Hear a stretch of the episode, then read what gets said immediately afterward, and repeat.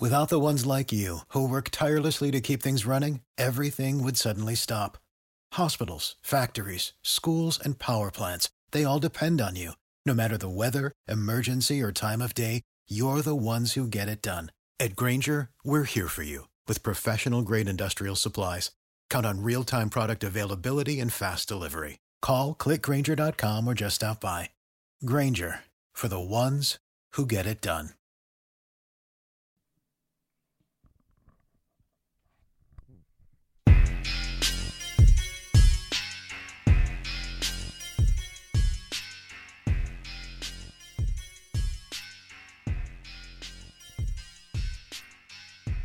Yo! Welcome into the House of L podcast, episode 121. I am the L of the House of L podcast. I've been trying to get more print journalists on the on the podcast because I want to know what it's like to do what they do, especially right now. And I'm so excited to have Nader on the show. This kid I am blown away by his ability to tell stories. I am blown away by his understanding of the world. And when you consider how young he is, and I no disrespect, Nader, um, how young he is, the fact that he has the job that he has as the education reporter at the Sun Times and seems to really understand what's happening in the streets, what's happening in the schools. And the reason that he was able to do that is that he kind of gave in to really doing the work and reporting. So I'm glad that he had time to to talk with me and he gave me an hour and it's an hour of really really good stuff. We will get to that momentarily. The show is brought to you by our friends over at 56david.com. Team Hochberg. So look, if you are thinking about buying a house or refinancing your loan, or you just want to try and have better financial literacy, David Hochberg can help you with that. He helped me with my house, he helped me with my condo in Kenwood. He was invaluable in that entire process. You should call him 855 56 David. Now, when you call David, tell him that you heard about him on the House of L podcast because that helps us and and you should hire him. Like you should work with him if you're looking to buy a home or you're trying to refinance. He's helping this podcast grow. I'll have an announcement about that on the back end of the interview with Nader. But he's significant in the growth of this podcast. We can do some things because of his sponsorship that are going to allow us to to hit a couple of different things. And I get to, I was joking with Tony Gill about this this morning. I get to be like Puff Daddy now. I don't write rhymes, I write checks. It'll all make sense when I explain it on the other end of this interview. But first, I, I want you to hear it. Now, and before I tell you that, you have to understand, I got to get the legal in for David. Homeside Financial is an equal housing lender, NMLS number 1124061. Nader Issa covers education for the Chicago Sun Times. The word that comes to mind in describing him is impressive. And I was really struck. We did Chicago Week in Review a few weeks ago. I've, I've been following Nader for a long time, but we did Chicago Week in Review. And I was blown away by his grasp of subject matter when it comes to education, but he seems to know a lot about a lot. He's also like a crazy sports fan, and I enjoy that because this this guy who is this very diligent, measured reporter is kind of a Chicago sports meatball, and we talk about that inside this conversation. We also talk about, and it's it's where things start apparently they are doing something right in the journalism department up at Loyola because not only did they produce Nader, they produced Shams. Shams Charania and, and Nader Issa were walking around that campus at the same time. They're about the same age. And both of those guys have had tremendous impact on journalism. It's crazy to me. And everyone at the Phoenix up there and everyone in the com department and journalism department at Loyola should take a bow because these young men have have found their lane and they have run straight through a wall, which is phenomenal. So, Nader Issa and I talked about a lot of stuff, and we started with the fact that he got his journalism chops by breaking some big news and really speaking truth to power at Loyola. I went to Loyola, graduated just a few years ago. Uh, people are surprised when I tell them how young I am. Um, I, uh, I, graduated a few years ago, studied journalism, studied business, um, covered the men's basketball team over there just before they went to the Final Four. So I was a little upset about that. Uh, but yeah, Loyola, Loyola was a good spot. Were you in classes with Shams at all? I, we went to school at the same time. We were in the same class. Um, but I, I don't think we ever had a class together. But I, I mean, we'd see each other. I, uh, we had some mutual friends. Yeah, I was just wondering because there's like two Wonder Kids just kind of hanging out at Loyola. I'm not. I'm not the Shams type of Wonder Kid. Not yet. well, I don't know. I don't know. I think you're not One being you're you're not being completely fair to yourself. Where'd you grow up? Uh, western suburbs, um, out in Lombard. Um, so grew up out there. Been in been in the Chicago area my whole life.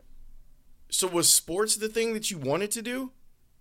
Yeah, it was. Um, I, I got into journalism originally because I wanted to cover sports. I was a huge sports guy. Um, I even originally wanted to, to go into maybe a front office. Um, that that was sort of my dream. Um, but then, uh, and in in school, my uh, my business major focused on sports uh, uh sports business. So I, uh, I, I, I once I got into the journalism stuff, um, and I had a, a, story in college that that really really uh, drew me in more to journalism. I was like, screwed, I'm gonna stay in journalism. Um, and then the the pieces fell where they did. Once I got to the Sun Times, I I got put on the news side initially, um, and sort of liked it over there. So here I am. What was the story in college? it was um, it was uh, on Sheryl Swoopes. She was the uh, women's coach at the time, um, at, at uh, women's basketball coach at the time. Um, turned out to allegedly not be treating her players too well and uh, myself and uh, one of my one of my colleagues at the student newspaper there. She's actually also at the Sun Times now, covers uh, the Sky. Madeline Kenney. Um, we we broke that story. Um, it got pretty big, and that sort of just as I was starting to say, let me go on the business side of things. That that sort of reeled me back into journalism. Yeah, I remember that because I, I had a lot of friends at the time that were working at Loyola, and I had literally like a few weeks before had interviewed her on, mm-hmm. on the score. And then I, I, saw, I remember seeing your story because a friend of mine sent me the Phoenix, right? That that the Loyola paper, yeah. the Phoenix. There you go. It, it sent me the Phoenix, and I was like, what? What? Like, what is going on up there in Rogers Park? Like, it was, it. So, what was it like to do that story? it was it was crazy because you, you sort of go into um, I mean you're a college kid right you're you're still learning uh, learning the craft you're you're not necessarily expecting to like break something big um, so when we started getting those tips and we started realizing hey this is a pretty big story and we started to report it and then the the school launch launched an investigation it was like oh we might have actually found something here as students um, and then, I mean, one thing after another, that next week we're on Outside the Lines on ESPN. And as a student, I mean, you you can sort of see why that would draw me back into journalism. And I'm like, this might be something that I like, uh, that I'll like doing as a professional. So, yeah, it was crazy to to be able to do that type of thing as a student, um, and and get that type of attention. I mean, the New York Times was citing our reporting, ESPN, you all of the major national outlets were citing our reporting. Um, and so, yeah, as a as a student who hadn't graduated yet, that was a good feeling. What do you think you learned from that experience? Um, one is that as journalists, we have to earn people's trust, um, and it's not necessarily a given. Because um, when we when we first started looking into it, there were a ton of people who didn't want to talk to us. Um, players didn't want to talk to us. Uh, people around the team, they were just like, "You're not going to make the situation better. Um, there's there's nothing there's nothing you can do to help us." And then we we pieced together what we could, got that out there, and then one by one, people started talking. And so once they saw that they could trust us, um, they, they they they they started confide, confiding in us a little bit more. It's interesting because I've been I pay a lot of attention because I work at DePaul to what the students at the DePaulia have been doing, and I think that they do for for college students. I think they do excellent journalism, like the journalism that you were doing. Did you feel any pressure from the administration because you were writing stuff that, while it was helpful for the students, didn't necessarily make Loyola look very good? It it did not. Um, I I don't know that it was pressure um, necessarily like behind the scenes trying to get us not to write stories. Um, I, I think it was more just the regular reporting pressure of a source has a, a bad story that's about to come out on them. They're going to try to downplay it as much as they can. Um, I mean, we we had some unfortunate early interviews um, trying to write that story with uh, some people in the athletic department over there. I don't want to name names. Uh, That's fine necessarily. Um, but yeah, I mean, it was simple stuff like we'd walk in and um, they're not necessarily treating us as adults, even though we have this huge story that's about to make them look terrible. And it'd be like, oh, you guys like even have your little notepads and everything. And it's like, I don't think you understand the gravity of what we're talking about here. Um, so yeah, I mean, once the stories came out, I, think they, uh, I think they started to learn that we were serious. What did that that feeling of vindication? What was that like? Because you go through working through the story, following all the proper steps. You get the story. The story goes nationwide. When you have that validation, I, I imagine you're probably walking around a little puffy chested. Um, yeah, I mean, a, a little bit. I'm not going to deny that. Um, like I said, especially as, I mean, we are we kids. We are like 20, 21 and not graduated college. And yeah, the knowing that your reporting is um, accurate, first of all, and and seeing that it caused this investigation, eventually caused um, this person who a lot of people were saying caused them trouble to lose her job um, and at the end of the day helped a lot of people. Yeah i mean you, you feel you feel uh, you feel some type of good way that, that you did some type of good work so you you get that story and now you're you're like all in on the the journalism aspect of it how did it manifest itself over the rest of your your college career that you were like okay now i'm invested in in doing journalism I don't know that I did anything in particular. It was just I kept working for my uh, student newspaper, the Phoenix. Um, ended up landing an internship at the Sun Times, and tried to work. Uh, can we swear on here? Yeah. work my ass off. Yeah. All right. uh, just just worked my ass off uh, at, at, the Sun Times in my internship, and that got me noticed. Um, and at, at, at first, when I was when I was turning that Sun Times internship into a job, the deal was going to be that I would start on the news side until I, because I, I, started uh, working a couple months before I graduated part time. And the deal was just to get me in the door since there was an opening. I'd do the news stuff uh, for a few months. And then once I actually graduated, I'd move over to the sports desk. That didn't end up manifesting in any meaningful way. Um, and so I, I stayed on the news side. And from, from there, just sort of grew and um, let it take me where where it was going to take me. But I, I enjoyed it. I, I, I think I realized once I started to do that work that it wasn't necessarily the sports aspect of it that uh, that made me like it. It was just the reporting part of it. Um, and I can tell you that a few years ago when I was in college, I never thought I'd enjoy doing what I do now, but it, it it's been fun.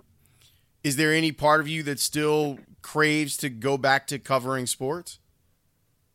Yeah, at some point. Um, I, think I've realized though that the like beat writing is not going to be for me. Um, Facts. Uh, for sports, it's, it's, just. I mean, I, I have friends uh, who are who are beat writers. Um, it's it's it's not necessarily what I want to do. It's I don't think it's for me. Um, but down the line, I mean, if there's some type of um, like sports investigative opportunity or sports business opportunity, that's something I'm I'm definitely looking forward to at some point in my career. Um,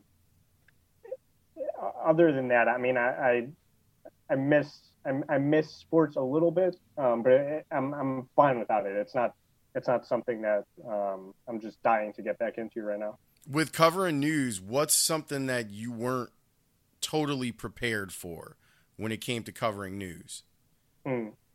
Um, I mean, I, the the hardest thing for me still is talking to families who've lost a loved one, um, especially because when we're covering them, it's usually, I mean, that day or the day after or two days later, and just coming from a sports background or coming from any background really, you can never be prepared um, for what it's like talking to someone on the worst day of their life. Like, um, I mean, people who like, I covered the uh, Aurora mass shooting. Um, la- was that last year? Last year, I think.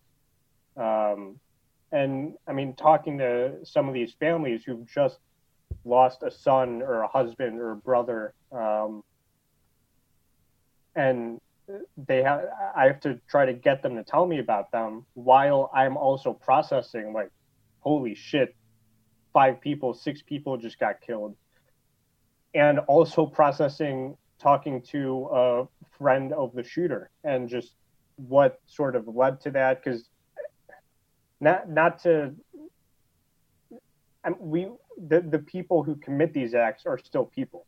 They they end up being monsters. They commit monstrous acts, but at the end of the day, they were people um, before they they died and before they committed these acts, and they have families and they have friends too, and being able to to sort of process all of that and talk to them and hear what they want to say. Um, the families and friends of everyone involved. It's just it's a tough thing to do. Um, and re- regardless of the background, it, it, was just something that you're not necessarily, necessarily always ready for. It's hard to wash off, isn't it? It is. Yeah. I mean, going to when I first started at the Sun Times, I was working overnights, um, covering crime in Chicago and just being at uh, like a murder scene and you're hearing families screaming out in pain I lost my baby. I lost like I, I still remember standing outside the emergency room at um, Lurie Children's Hospital with a, a dad just like collapsed in the street because I think the kid was five. He was shot and killed. Um, and it, like no one, no one in the family was intended. Um, I think that case it was mistaken identity. They shot at the wrong car, and just seeing someone in front of you i mean literally having the worst day of their of their life and then having to try to talk to them to to see how they're feeling it's like i mean shit what am i supposed to what am i supposed to feel inside too you know? I mean i'm not them. I don't i, I can't ever feel what they're feeling. Um but i still do feel something and uh, that's just tough. What have other reporters told you about learning how to process all of this because it's I always marveled at the people when I worked in television that worked news and you'd see them at 3:30 in the morning going live places where there had been a murder or someone's missing and I, I just the processing of it I think is so difficult. So what advice have have other people given you on on being able to be passionate about the story but still being objective and yet still being a person yourself. Yeah, and it's I think all of it um, all of it is one thing. You you do have to um, you do have to take care of yourself. I mean, self care is really important when you're when you're dealing with that type of trauma. Um, but I mean, we can talk about objectivity at some point, but objectivity to me is bullshit. There's there's no objectivity in journalism, um, and when we're talking about a family that's that's lost a loved one, yeah, I mean to to be able to write like a heartfelt story and um, and to share their emotion, you can't be emotionless. Um, so and the the the other part of that too is if you don't allow yourself to show that emotion, then it's just going to pile up and pile up and pile up and pile up and down the line. I mean, so you're you're going to explode. Like you you need to be able to process those those emotions. Um, I'm not saying like sit there and cry in, in front of the family, but process what you're seeing. Try to understand what you're feeling because when you, when you see a kid that's shot, you're going to feel something, and then sort of channel that into I'm gonna I'm gonna be respectful and sympathetic to this family. I, I mean, the, the sympathy part of it's the most important. I'm gonna be sympathetic to this family, um, so that they can share what they're feeling, and then just go home and log off. You, I mean, can't be attached all day. Can't um, can't can't bring work home with you, if that makes sense. And and it's it's hard because it's stuff that does stay with you. Um, but just self care, taking time for yourself. I mean, every every few months, I I get overwhelmed a little bit, and I take a couple of days off just to reset, um, or I'll I'll log off Twitter for a week because Twitter's a hellhole that mm. no one uh, should be on for for that long. So, um, yeah, just self care is really important. When you're not in the digital space, like what are you doing to kind of just be you? Um, I mean, these days, not much. There's true. there's not much to do. Um, watching watching all of the the super shitty Chicago sports teams that uh, that we're stuck with. Um, I mean, I I don't I, I uh, like love to play soccer. I'm a big uh, big soccer guy. Um, sometimes I'll hoop with some buddies, but not as much lately because uh, there's just there's not really anywhere to go, and I'm not trying to be around people. no, I'm, I completely understand what you mean by that. Uh, I'll get back to the sports teams in a little bit. I want to go back to what you said about objectivity. I mean, yeah, you're wearing a Bears cap. We got to go back to it. We we definitely I have am. to go back to it. So, am, am I right in feeling that objectivity is bullshit, but you work to try to be fair? Yes. So, fairness and accuracy are I mean, you, can't you can't be a journalist without fairness and accuracy. But when we talk about objectivity, it, it's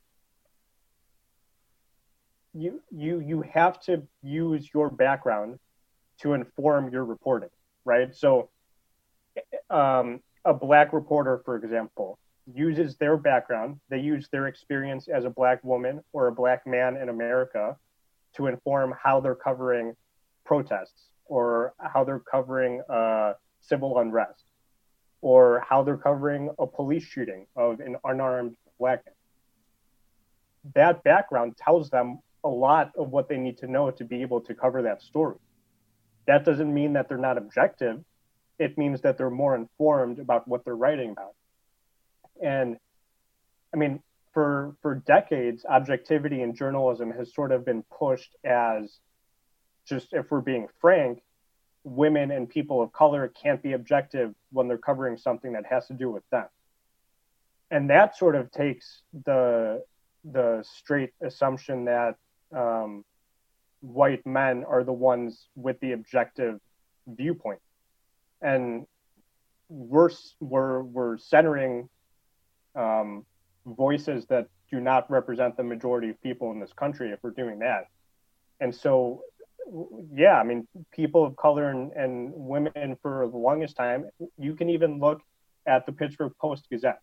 There's a young black woman, right, um, posted a joke on social media that um, I think it was a Kenny Chesney concert, if, if I'm not wrong, just like the aftermath of all the garbage on the ground, posted a joke saying, "This is from the looting." Oh no, wait, it's from a country uh, country music concert. And her newspaper banned her from any coverage of the protests. And it's like you you are banning a black woman from covering basically an uprising protesting 400 years of racism in this country where do those two things add up and objectivity is is has always been used as um, in journalism as a shield to protect managers from really saying what they want to say that um, someone who's who's trans can't cover the death of a trans woman because they're going to be too sympathetic to the trans. I mean, it's like, what are we talking about at that point, right? Right. It's a it's a slap at your own professionalism that you can't take your background and use it as a lens to tell the story because you'll be too hysterical uh, right. because of what's happening. And and the problem is is okay if we're talking about police killing a black man why is the the the other side of it, the white man's side of it, the objective one? Right? I mean, if there's two sides of this thing, anyone should be able to cover it, right? There's no reason that a black reporter shouldn't be able to cover it. That I would, in fact, argue that since um, the person who died, the victim in the case, they are the ones that we need to be sympathetic to because they lost their life and the person who knows how to be sympathetic to them is a person who has experienced what they're experiencing in America. And so, yeah, I mean, I, objectivity is bullshit. There's there's no such thing as an objective reporter. Every reporter has their background. Um, recognizing that background and making sure you're not being biased, that's important. But yeah, everyone has a background. Nobody's a robot. We we we have to use our experiences to inform our reporting. There's not a single reporter that doesn't have a backstory that that goes into how they view the world. How do you think your background plays into how you report? Um, I mean, I, I was raised by a single widowed mom um, with her sister, my aunt. So, I mean, I, I call them both my mom. Um, my my dad, when I was young, got sick with ALS and passed away. I mean, that type. We we didn't grow up rich. I, I wouldn't say we grew up poor, but we certainly didn't grow up rich. Um, I mean, my my mom just uh, last month bought her first ever house. Um, she she's rented for the 40 years that she uh, has lived in the U.S. since she immigrated. Um, Where'd your family immigrate from? Uh, they came from Lebanon. Yeah, so I mean, that's the type of stuff. Just a, as I grew older too, and and recognized some of the experiences I had in school, growing up in a majority white school out in the suburbs, um, and how how different kids uh, did different things. That uh, that certainly now um, informs my reporting because I cover CPS. Um, just knowing how how schools operate out in the suburbs. Um, yeah, it's just my, my uh, and and I'm also a brown person growing up in the U.S., so that that definitely informs uh, how I view the world. It's interesting because I had Paula Faris. She was on one of the episodes. A lot, not a lot of people know this that she's Lebanese, mm-hmm. and and I, I had a conversation with her about whether or not she considers herself a woman of color. Because to see Paula, you would go, "Oh, white presenting," um, and she she says she still hasn't quite figured it out yet. So it's interesting to hear you say very strongly that you are a person of color. Where how do you think that you came to that realization? Because I I've had students that are from the Middle East and they're not quite sure on where they fall when we talk about a racial spectrum. Yeah, and there, I mean, there's definitely this whole issue of colorism too, where um, the the darker the skin, usually the more prejudice and discrimination the person faces, um, even among people of color. So, I, I I've always said this, and I'll I'll say it until I die. In no way have I ever in my life faced any of, of the the things that um, uh, black uh, Americans and darker skinned brown Americans face in this country. At the end of the day, my I mean, just looking at my skin color, my skin color is brown. So when I walk into a room, you sure know that the white people there don't consider me white, and and that's that's sort of where um, where I, I make that conclusion. There are a lot of Middle Eastern people who can walk into a room and yeah, I mean, people think they're white. They, my uh, my fam- a lot of my family has pretty fair skin, um, yeah, pretty light skin. Um, I don't know how I ended up having a little darker skin, but um, yeah, it's just however people see me when I walk into a room. That's that's sort of uh, in terms of my skin color. That's sort of how I how I judge that. Why do you think in America? I talk about this a lot on this particular podcast. Uh, I did a show with Michael Kim, and Michael and I used to talk. We talk about Love Michael. he's the best, right? And I know that you Nice probably best. know him from AAJA too. Yep. He's he really opened my eyes to conversations because a lot of times you can be myopic. You're only thinking about how the issues of race, how they affect whatever it is that you are, mm-hmm. and and we have a continuing conversation about the spectrum and how race in America is often only talked about as black and white, and that there's a lot in the middle.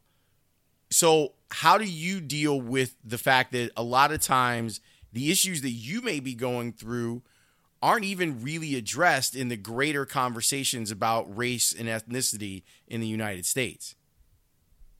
Well, I, I, I, I want to go somewhere else first because Okay. I, I think I, I think um, when we talk about racism and and a lot of times, like I- I think there are times when we group it as black and white, but I think as just in in mainstream discourse, racism has sort of started to um, people have started to talk about racism more uh, recently. People are starting to out- deconstruct it a little bit. Right, right. Um, I think we need to be careful not to group people of color versus um, a- as like one group because it's it's not a monolith, right? And like myself, um, Arab Americans, um, Southeast Asian Americans, like Chinese Americans, Filipino Americans, the racism that we face is a lot different than the racism that black people face and a lot of Latino people face. Um, the racism that we face is more name calling, right? And it's it's that type of bigotry. Whereas when we're talking about racism in America, that structural racism against black people directly leads to poverty. It it directly leads to um, uh, poor healthcare. It directly leads to stuff that that causes people to be poor and to die. And we don't face those same things. I mean we're usually in that type of systemic racism we're sort of given a pass. Um, i mean if you look at if you look at income in america asian americans usually are are almost on par with uh, white americans and that's not to say that we don't face or we don't face racism in this country because we do. I mean, I just had a friend. Um, he covers the Rays for the Athletic, Josh Tolentino. He was in uh, a grocery store last week, and this white couple started telling him, "Go." He's a Filipino American, um, a, a son of immigrants. Told him to go back to China, take the virus back with you. Um, they they use the term, the really racist term, kung flu. Um, and so, yeah, I mean, people who are Asian American, people who are Arab American, we all face racism too, and it's it's terrible, it's awful. But a lot of times, the stuff. I mean, I've been called names before. Um, there are definitely biases that people show. I mean, I, I grew up loving sports, and a lot of white kids in my high school didn't necessarily think I knew what I was talking about. and I can suspect I know why. Um, but that doesn't lead to poverty, right? That doesn't lead to um, segregation in into into school districts or into areas of the city with under-resourced schools. It doesn't lead to um, communities that are being plagued with violence because there's nowhere else to turn.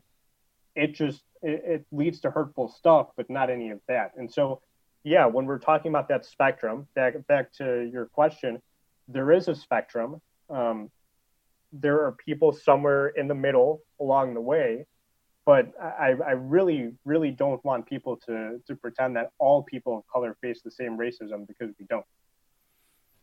What's it like covering schools? People care. that's that's probably the the number one thing I can say. Um, parents care about their kids' education, and when you write about it, they care about that too. Um, I, I don't know that I've written about anything be- ever before that people cared about more than education. Um, yeah, it's just parents, teachers. They they really want to know what's going on. They they have an opinion about everything that's going on, and they they're never afraid to share. Um, and it's it's when when you're looking at a district like CPS, it's the third biggest public school district in the country. It's got th- uh, 355,000 kids.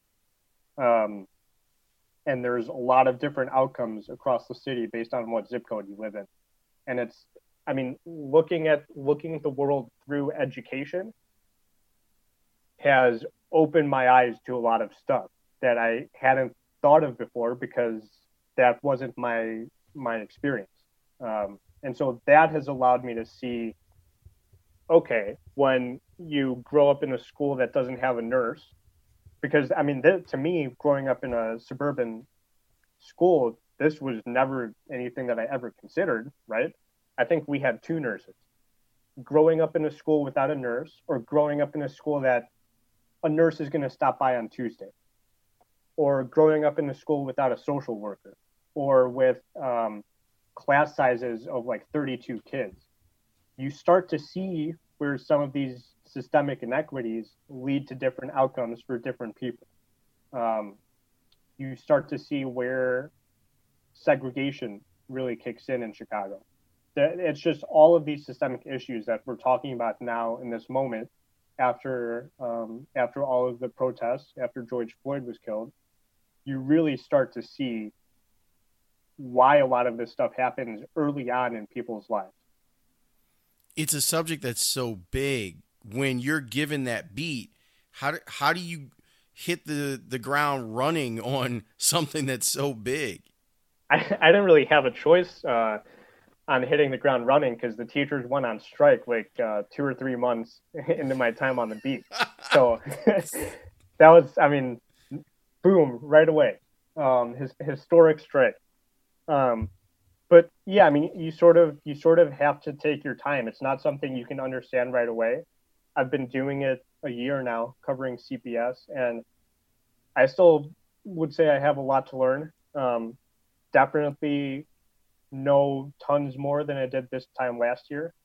The the strike uh, helped a lot actually because I you're sort of thrown into the fire and and um, understand things how, things work right away. Um, but it, it's just it's looking at every corner of the city, looking at for me, my focus on the beat is looking at inequities and seeing how, um, based on the skin color that people are born into, or based on the neighborhood they're born into, how that changes their their outcomes. Um, and yeah, I mean, there is a lot to to focus on. There's a lot of good stuff too to focus on, which is which is a lot of times we sort of miss that in the in the news industry that not everything has to be uh, uh, gloomy. Not everything has to be bad news. We can we can also write about the good stuff. So it's just it's striking a balance between all that. What's something that you've learned after taking over the beat that shocked you and may shock people who are reading your work? Huh. you might have you might have got me stuck on something. Yes. Oh. um, let me think to that. I'll, I'll I'll think of something by the by the time the podcast is over. All right, not not a problem. when you're there in the moment of covering something like a teacher strike, how do you start? Well, where, how do you, you you end up starting to figure out who to talk to, why they're important to talk to, and how to get the real information out to the people? You sort of have to do the work ahead of time. I mean, it's just like everything; it's about the preparation. If if you start covering the teachers' strike the day that it starts, you're going to do an awful job. I mean, everyone else covering it's going to do a better job of you. It really started. I mean, as soon as I, the teachers went on strike in October, as soon as I got on the beat in August, I started preparing, um, cultivating sources, um, talking to teachers, talking to teachers union uh, folks, talking to to folks who work at CPS, just building up those sources, um, and and you you have to sit back and think, who does this affect? Who's involved with this? And that's that's who you talk to, and at the end at the end of the day, when it comes to schools, um, a very very valuable lesson that I was taught by my predecessor on the beat, Lauren Fitzpatrick. She's great reporter, one of the best reporters in the city. She taught me always remember it all comes back to the kids. So anything that I'm covering, I sit back and think, how does this affect children? Because at the end of the day, schools are about children. They're not about teachers, they're not about parents, they're not about administrators, principals, whoever it is. All of it is about children. And so from there, I think, well, how first of all, how can I get a child's voice in this? Right? And I mean, it, that's that's been that's been a challenge during the pandemic um, that I've I've actually been ha- happy about because it's it gives me something to do, figure out how I'm going to talk to these people, um, and and you you have to figure out all sides of of the story. I mean, the teachers are going to say one thing, the district's going to say another, the union's even going to say something different than what teachers on the ground are saying. Figuring out who all those people are, you say, let me make the contacts before the strike happens, in case it happens, and then just talking to those people every day. I mean, it's no different than a sports beat, right? You're you're covering the Bears. Let me let me get friendly with uh, Mitch Trubisky, although maybe Nick Foles. Um, let me let me get friendly with uh, David Montgomery. Let me get friendly with Allen Robinson, Khalil, whoever it is. Let me get friendly with them, so that when a story is coming up, they're going to be willing to talk to me. They're they're they're open to talking to me because they knew me when the stakes weren't as high. They knew me when um, there wasn't all this pressure for them to talk. And I mean, any for any reporting, news, sports, um, it doesn't matter. That's that's probably the most important part of the job is building those relationships. When it comes to your job, I, mean, I would imagine that there are a lot of people that want your ear because of your ability to tell stories and the power of the Sun Times. How do you navigate the information that you're being given and the benefits of you writing something because of the information that you're given? In sports, this happens all the time where an agent tells you something and it actually frustrates me uh, that people will just run to the air or run to writing something because an agent told them to do it. Instead of saying, well, wait a minute, am I being used? Am I being a, a tool here and not understanding the, the beneficiary, beneficiary uh, uh, aspect of it? So, for you, what's that like? Oh, it's I mean every day on the beat is like that. There's there's so many people from I mean, all of these all of these different organizations that um, say that they they help kids and we do this for poor families. Um, obviously, they're pitching something to me so that they can get something out of it. right? Um, whoever it is, everyone has an intention of reaching out. There, there's no one who just wants to be in the paper for the sake of being in the paper. There's a reason behind it, and so yeah, anytime anytime someone reaches out to me out of the blue, I always think, why are they doing this? It, like, what's the reason for them wanting to be in the paper?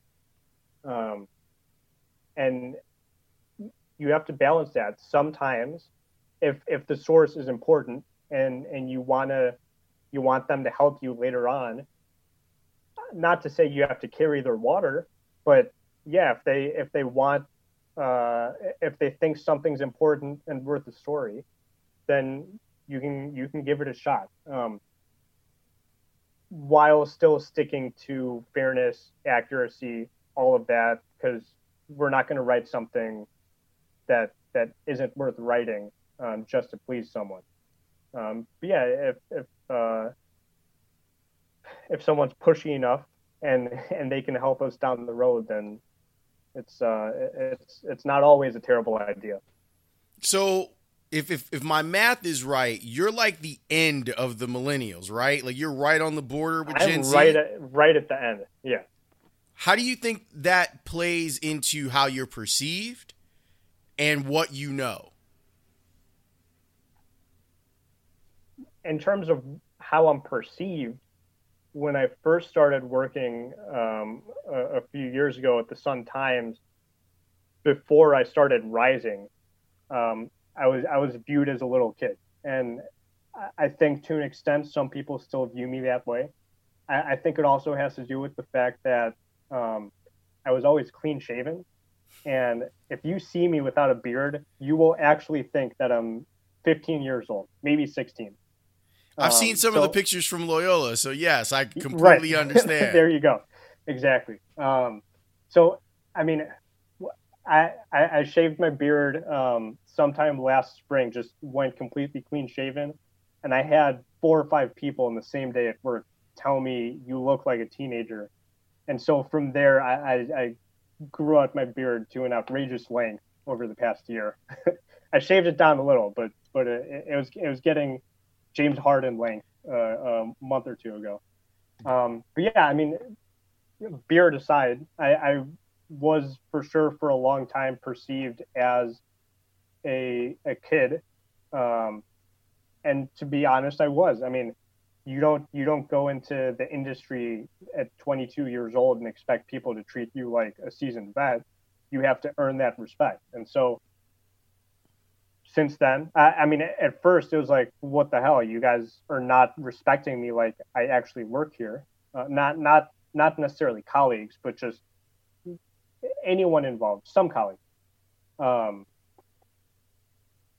once once I show and prove that I can I can do this thing, that's when I start to get respect. And I haven't I haven't felt um, disrespected because of my age in the past year, I would say, because I have shown that I know what I'm doing, I can do this job. And once people see your track record of work, they no longer care about how long you've been in the industry. They know that you can just do the work. Um, and yeah, it, has been it's been uh, been interesting to, to see how you, how different people perceive you. I have the advantage of working with students. So I mean, I, I literally have students that I could have been your professor, okay?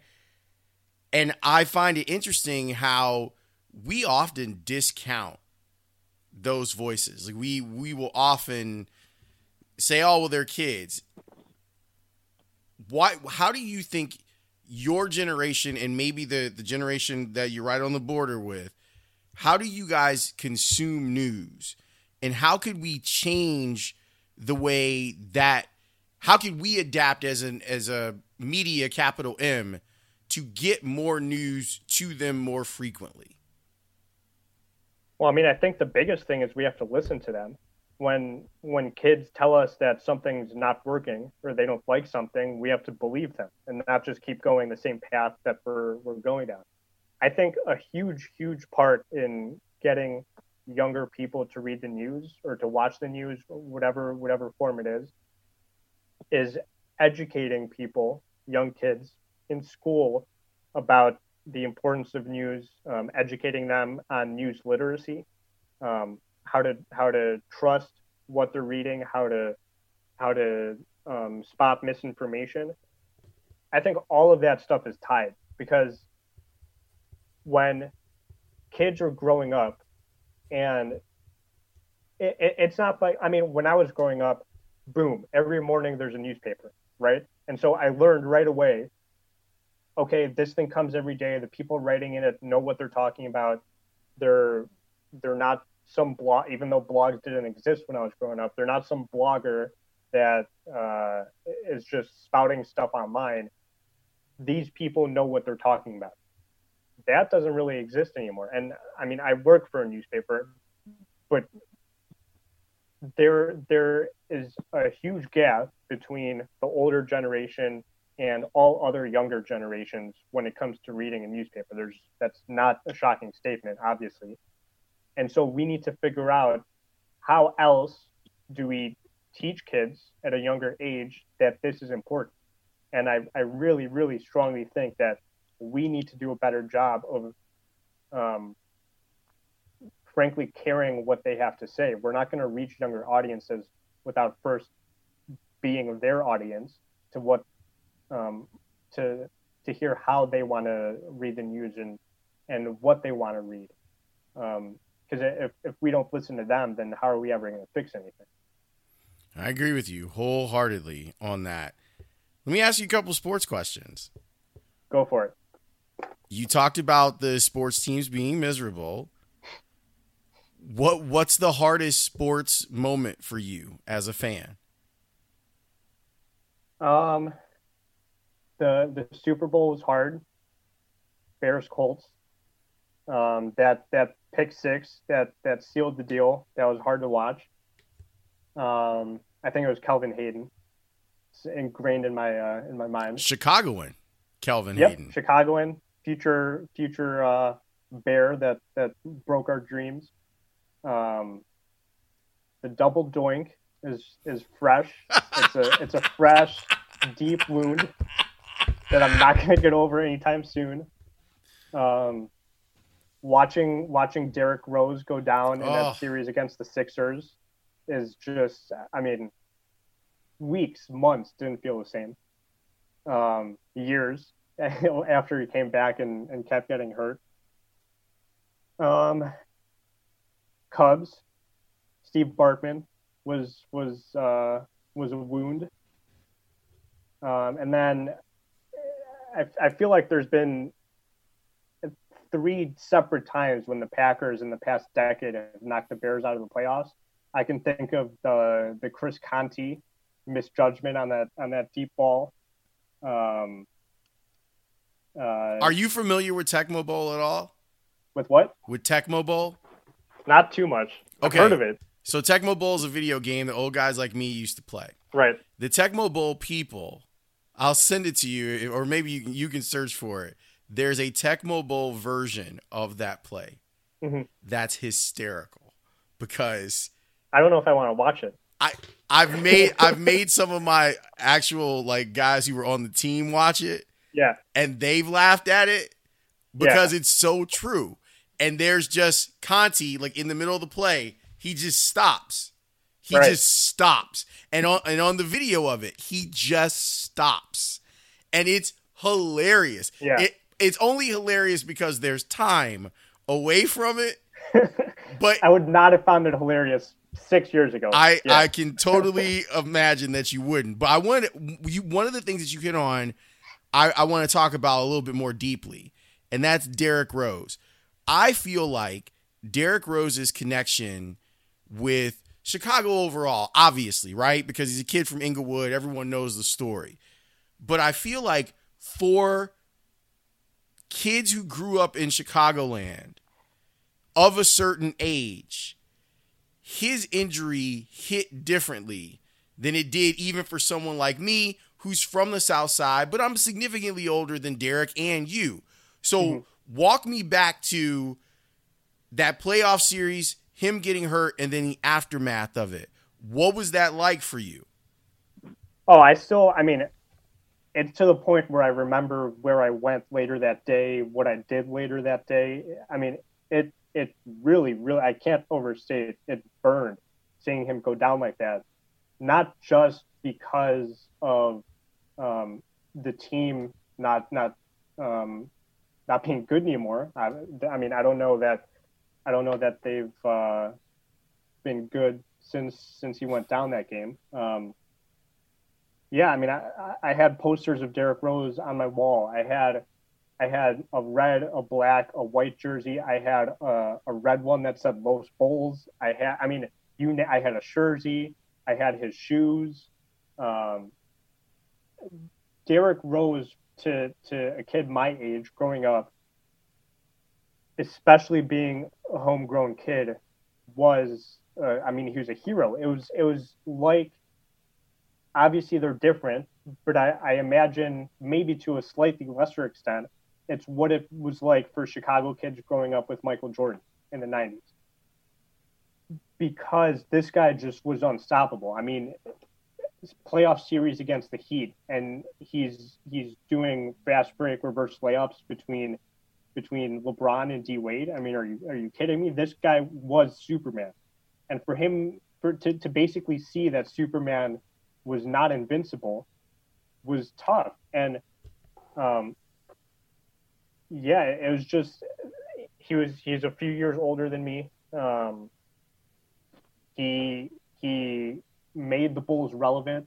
Mm. He gave a legit chance at winning something, even though even though I think he needed someone better than Carlos Boozer and and Joakim Noah on his side. They um, they would have been the way I think of those two guys is they would have been if you could have dropped a number two guy in there, Boozer and Noah as your tertiary and fourth option, perfect. If you're asking them to do more than what they were as players, I was always hoping that there was someone that was going to fall from the sky and and be there alongside Melo, Derrick. Melo, Melo. he was Nader. I can tell you this from my own reporting. He was actually interested. I, when he was here visiting, he was interested in joining the Bulls, and I wonder what the what what those two guys as a as a quasi backcourt would have even looked like. It would have been you know, fun. You you know that gif of the the dude holding up the stack of cash, yeah, pretending he's talking on the phone. That's Melo when we talk about uh, him joining the Bulls. He's, yeah. he's just he's holding up the cash he got from the Knicks and saying, "What are you talking about?" Exactly, because that's the way that that it goes for sure. But it was, I mean, I got a phone call from a friend of mine when he was in town that was like, you know, this might happen with Melo. And I'm like, well, what's going on? And this person told me really yeah. enjoyed the visit, was blown away by the visit, was thinking that he was just kind of coming here to come here, and actually was kind of interested in the whole thing. And like you said, a stack of cash, and it makes it easy. All right, so look, I gave you 20 minutes. I gave you 20 minutes to figure out what's something that you learned that would shock people about covering education? Something shocking about covering education. Um, you did give me 20 minutes. I'm not sure I figured it out in that 20 minutes. That's okay. That's all right. Um, I will say something that has been surprising to me um, is the amount of politics that goes into education. Um, we can we can, I mean, if you follow it long enough, obviously you know that the mayor is closely closely in charge of at the end of the day what CPS does. Um, but just behind the scenes, you'd sort of be surprised at how much of it has to do with politics and how little of it has to do with kids.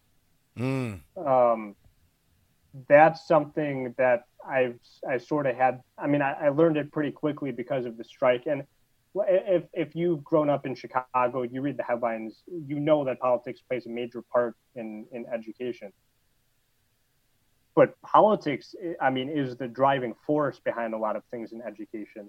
Um, and it, it's not necessarily how it should be, but that's that's uh, that's the best I have for you right now. that works, man. Nader, this was awesome. This was really, really great. Like I figured it would be good, but I'm really happy that, that you you have the position that you have, and I feel like you're out there fighting for truth and justice. Like you're the you're, you're like the poster child for the way that journalism is supposed to work. And oh, there, there's been people doing it decades before me, but I, I, I am I am doing my best now. Yeah, and you're the one who's sitting in front of me. Like I, I mean, look, one of my neighbors is one of your colleagues, so I mean, I I know there, especially on the education beat, there are a lot of people who care about it, and I think that that's that's the most important thing. Like that, there's an energy that you bring to your coverage that I appreciate as someone who cares about this. My parents worked in CPS for 72 combined years. So I, I do care about this and I care about the, the children in my neighborhood and on the south and west side and all of this stuff. And so having people who are out covering this who care about it is the number one thing. As long as you care about it, that then I know that you'll be guided by the right forces to cover it. Appreciate that. So yeah, thanks. I mean, uh, yeah, it's. Uh, I mean, you, you have to you have to care about what you're covering for the coverage to be good. Um, and and I didn't grow up in CPS. I I I knew little about it when I uh, when I started at the Sun Times, but you have to make that investment. Um, and at the end of the day, you have to care about people to be able to be good at, at any of this reporting stuff. Well, cool, man. Thanks for doing this. I appreciate your time. I know you're busy, and I know that you wanna you wanna disconnect. So I'm gonna let you disconnect. But thanks for doing my podcast. It's top notch. Appreciate you, Lawrence. I told you that dude is impressive. He really, really is. And if you're not following him, if you want to know what's going on in the world of education, you need to follow him on Twitter, Nader D. Issa. N A D E R, capital D, capital I S S A. He covers education for the Sun Times, and if that didn't impress you, I don't know what will. He's spectacular at it. So I thank him wholeheartedly for being available and being on the podcast. As I said, there is an announcement that is need to be made about this podcast and this podcast future, and I'm glad that you stuck around to hear said pop to hear said announcement. I'll get to it momentarily, but I will tell you that this podcast and its growth is possible because David Hochberg and Team Hochberg are helping us out in sponsoring the podcast. So it would be great if you, if you're in the market to buy a new home or you're trying to refinance, if you would call David at 855 56 David and then tell him that you heard about him on the podcast. He helped me, he can help you. He's really smart when it comes to all of the issues of financial literacy that are out there. He can walk you through this process or he can run through a wall for you because that's the type of guy that David is. Go check out the website. If you don't believe me, just go check out the website, 56david.com. Homeside Financial is an equal housing lender. NMLS number 1124061. We thank him greatly for sponsoring the podcast. So here's the announcement. I have been talking about this for a little while that one of the things that I want to do is branch out with House of L, that I want to be in a position to offer people a platform if they need or want a platform to put things out. I think it's probably the next evolution in what happens in my career overall. I still enjoy being behind the microphone. Don't get me wrong. I'm not going anywhere. I'm still going to be doing these uh, interviews and other types of programming that I'm going to put together. I'm actually working on a pod, two different podcasts, one on Hamilton and the other on Roberto Clemente because I'm fascinated by him.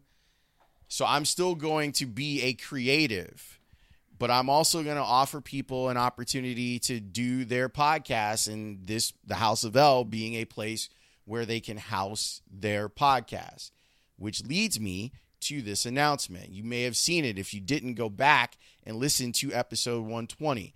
Connor McKnight and I got together and we did a preview of the baseball season. And Connor and I were talking. It went really well. People enjoyed it. They downloaded it. They listened to it. I mean, we had great response in the in the two days that we had it up. There were thousands of people who listened to that episode. So I'm appreciative of that. Connor is itching to get a microphone, and I would like to give him a microphone. So we talk terms, and he is the first person that I'm signing to House of L. Connor McKnight and Joe Brand. If you haven't heard Joe, Joe's really good on the baseball tip. They're going to do a Cubs and Sox baseball podcast for House of L. And they're going to do it twice a week. So throughout this regular season, we haven't we'll figure out the postseason if if either or both of the teams get there. But throughout the baseball season, they're going to offer a podcast every Monday and every Friday of the goings on in Major League Baseball, but in particular with the Cubs and Sox. Those days might change, but that's where we're thinking things are going to be that you go into the weekend and you come out of the weekend. And if there's news in between time, maybe they'll do something there. But I'm really excited. Joe has a background in play by play. He was doing sideline stuff for the Kane County Cougars. And Connor obviously was on the White Sox broadcast along with covering both the Cubs and the White Sox. So I'm really happy that those guys are available, that they are interested, and I can afford them. And like I was saying earlier, it's people like David Hochberg that allow me to expand this podcast, to take this idea and broaden it out a little bit and make it more of a business. So this is our first new podcast that we're going to put. So here's the plan. The plan is the first couple episodes, maybe the first four, we'll see. But the first couple of episodes are going to live in the the the feed of House of L. We're going to get you familiar with them just being on the feed. It's going to be self-contained. I'm not doing anything but producing it. And then we're going to move them over. We're going to create a feed just for Connor and Joe, but it'll sit underneath the House of L umbrella. I couldn't be happier. Connor and I talked about it. I said, listen, Connor, we're a very small media company over here at House of L. I can afford to pay you a little bit, but I can't afford a ton. And he's like, we need the reps. We want to do a podcast. Your what you're offering is fair. Let's do it. So I said, great. So from now on, you're going to hear Connor McKnight twice a week on House of L talking baseball. And I couldn't be happier.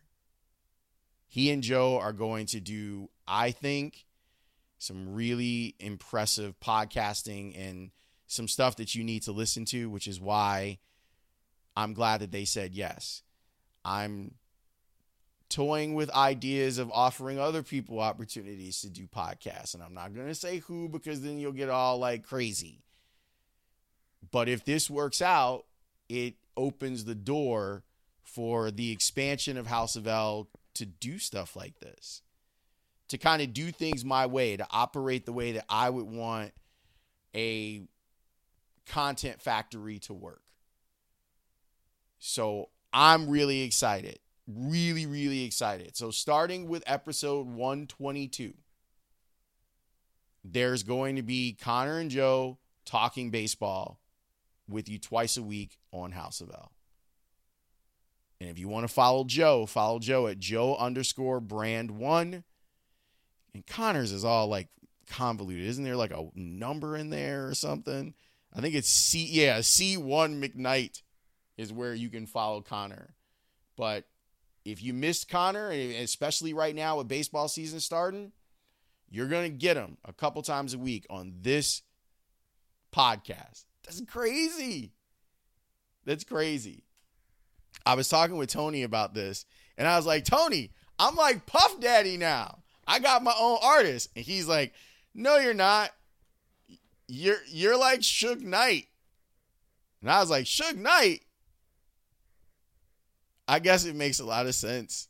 Any artist out there want to be an artist, and want to stay a star and don't want to, don't want to have to worry about the executive producer trying to be all in the videos, all on the record, dancing. Come to Death Row.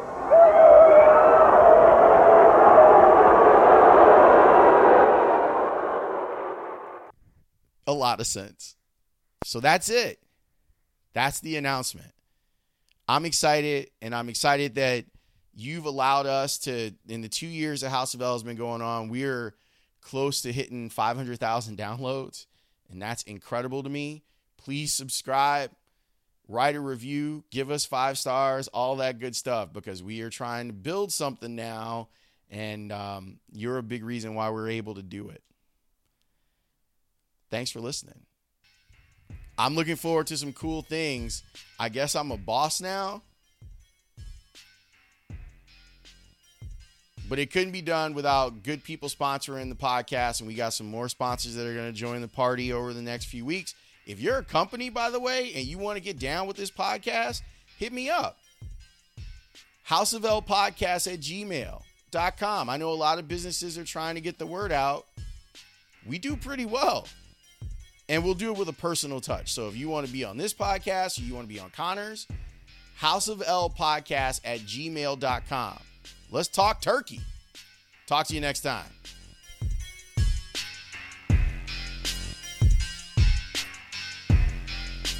Peace.